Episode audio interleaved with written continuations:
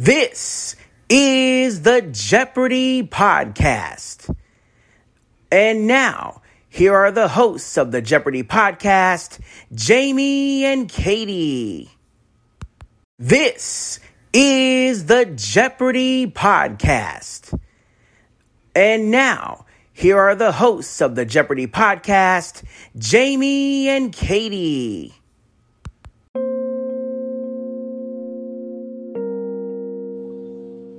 Hello everyone, this is the Evil Chocolate Cookie bringing you tonight's edition of the Jeopardy Chronicles. Last night we were over an hour late. Today we are actually a little bit early, I think.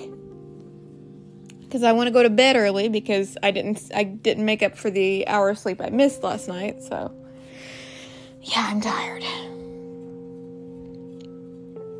But also excited because of the way this game played out. It was honestly kind of epic.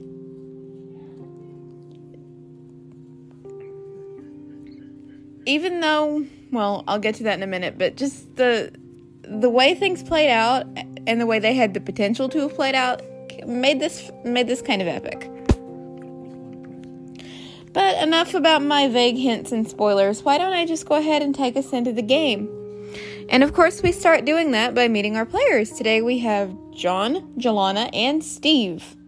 And Jelana, if you'll remember, won a week of our second chance tournament last month. I don't remember which week it was that she won, but she won a week of the tournament. So, yeah. John, I don't really remember, although he did say he played in 2020, so that could have something to do with the reason I don't remember him. I was having app problems. And Steve was a guest host era champion who played under Ken Jennings. He played, I think, shortly after Zach Newkirk. I don't remember exactly the time frame, but I think Steve played maybe. Either he was the one to beat Zach Newkirk or someone, close around.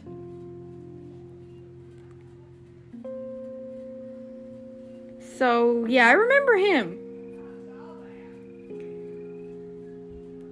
This game was a slight ping. This game had some ping pong qualities to it.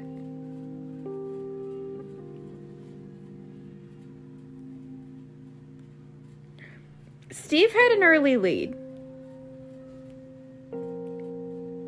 And then here comes Jelana swooping in, nabbing a daily double, making the play that was really the value play in this case, and it paying off. And then she just got on a run of her own, and right at the halfway point of the first round, managed to pull the lead away from Steve.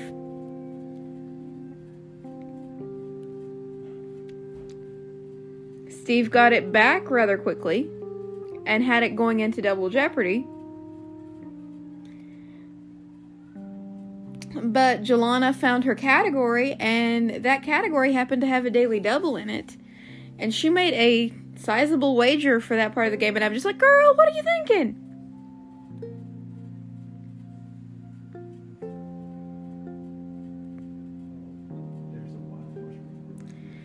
But it was a good thing that she did make that wager. It paid off. Because she got it right without even hesitating. Poor John. You notice I haven't really mentioned him. Poor John got stuck in the red for a large chunk of the game. He had a couple of run-ins with tricky questions and things like that. And plopped himself into the hole for a nice portion of the game. But so there's always that. He managed to get himself out of the hole rather late in the game and found a daily double that did not work to his advantage. Poor guy.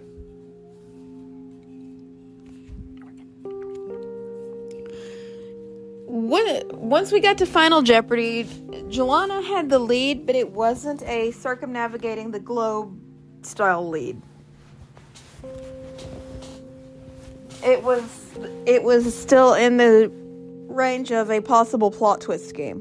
This game had the potential to be a ping pong and a plot twist. Which is why I said it was kind of epic. But once Final Jeopardy came around, John almost had it right, but did not finish his response. Steve just had it all around wrong, and Jelana got it right.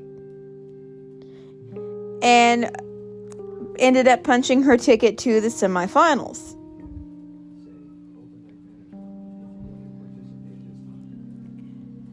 To join Dave and Leah from the last couple of matches. There are 6 more spots, and we will just have to wait to find out who gets them. So it should be interesting. The sheer number of 1 to 3 game champions from the season 37-38 time frame utterly blows me away. Especially from 37, because like I said, we had that run of 2 and 3 and 4 game winners. Well, actually 2 and 3 are more, considered right now, because 4, I think all of those got plopped into the Tournament of Champions.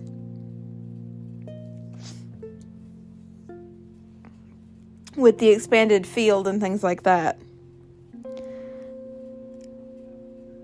So, yeah, the 3-game curse that happened in season 37 definitely gave us a lot of contestants for this tournament. And we had quite a few 1 to 3 game players in between Super Champs and 38.